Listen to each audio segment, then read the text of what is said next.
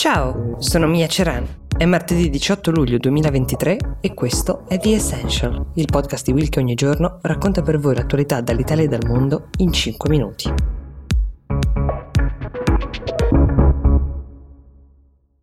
Nella giornata di ieri scadevano gli accordi sul grano, quelli che garantivano di fatto la circolazione di questa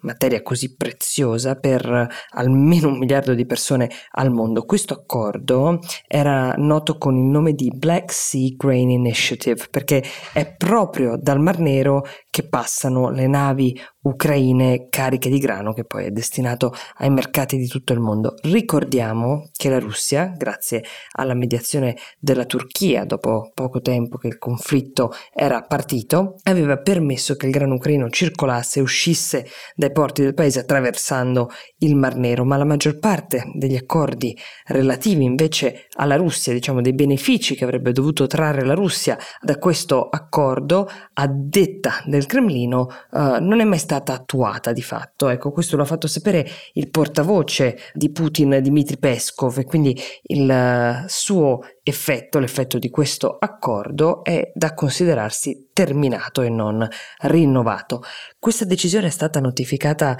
eh, già formalmente alla Turchia, che appunto era diciamo, il mediatore, il partner di questo accordo, all'Ucraina e anche all'ONU. Dopo giorni di intenso lavoro delle varie delegazioni diplomatiche di questi paesi, che però non hanno portato buoni frutti, il rischio è che ora si apra una crisi alimentare globale secondo Mosca non sono ad esempio mai stati rimossi alcuni ostacoli, tra cui le famose sanzioni che permettono invece le esportazioni russe di cereali e fertilizzanti e i fertilizzanti russi hanno lo stesso elemento di urgenza del grano ucraino visto che sono fondamentali per i raccolti di molti paesi. L'Ucraina forniva circa 45 milioni di tonnellate ogni anno eh, di grano, ovviamente, prima dello scoppio del conflitto. Invece buona parte dei paesi che acquistavano questo grano sono degli importatori netti, si chiamano, cioè significa che importano più grano di quello che esportano e questo ovviamente rende l'aumento significativo dei prezzi che c'è stato, che è partito già con lo scoppio del conflitto, molto difficile da gestire per alcuni, in particolare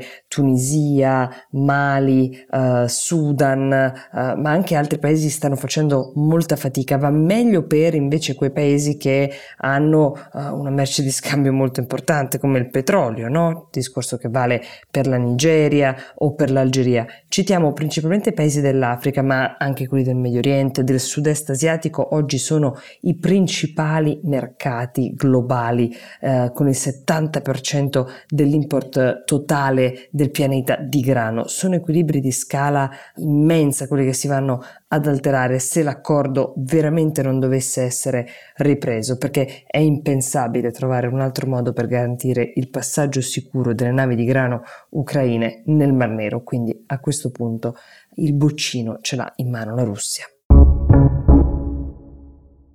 Ricordate il nome Mahsa Amini, è quella giovane ragazza morta mentre era in custodia della polizia della morale iraniana che l'aveva fermata perché non indossava correttamente il velo. La sua morte, che ormai risale a dieci mesi fa, aveva fatto partire un'ondata di proteste come non se ne ricordavano in Iran, almeno non da prima della rivoluzione islamica del 79, che aveva visto questa ultima, diciamo, ondata di proteste, protagonisti studenti, artisti, personaggi noti, ma anche semplici e, diciamo, molto coraggiosi cittadini. La notizia di oggi è che a distanza di quasi un anno torneranno in Iran le pattuglie della polizia morale per sanzionare appunto le donne che non indossano correttamente l'hijab sono delle pattuglie che erano state istituite proprio nel 1979 con la rivoluzione islamica, hanno sempre avuto un forte peso e potere nel paese, per la prima volta erano state sospese in seguito alla morte di Mahsa Amini, la loro sospensione era stata vista un po' come una vittoria di chi si era impegnato ed esposto per manifestare, ricordiamo che sono state uccise centinaia di persone, arrestate migliaia di manifestanti in questi ultimi mesi. Sette uomini sono stati giustiziati proprio per essere stati accusati di aver organizzato le proteste, ovviamente senza uh, un processo degno di tale nome. Dall'inizio dell'anno gradualmente le autorità iraniane hanno iniziato a riprendere il controllo con delle forti pressioni soprattutto sulle donne, hanno installato telecamere per poter monitorare, registrare i volti delle donne che non si attenevano ad una stretta osservazione delle regole, L'unica speranza adesso è attendere la reazione degli altri paesi, della cosiddetta comunità internazionale che faccia pressione sul governo iraniano. Per ora però sono speranze piuttosto infondate. Vi do appuntamento a domani con The Essential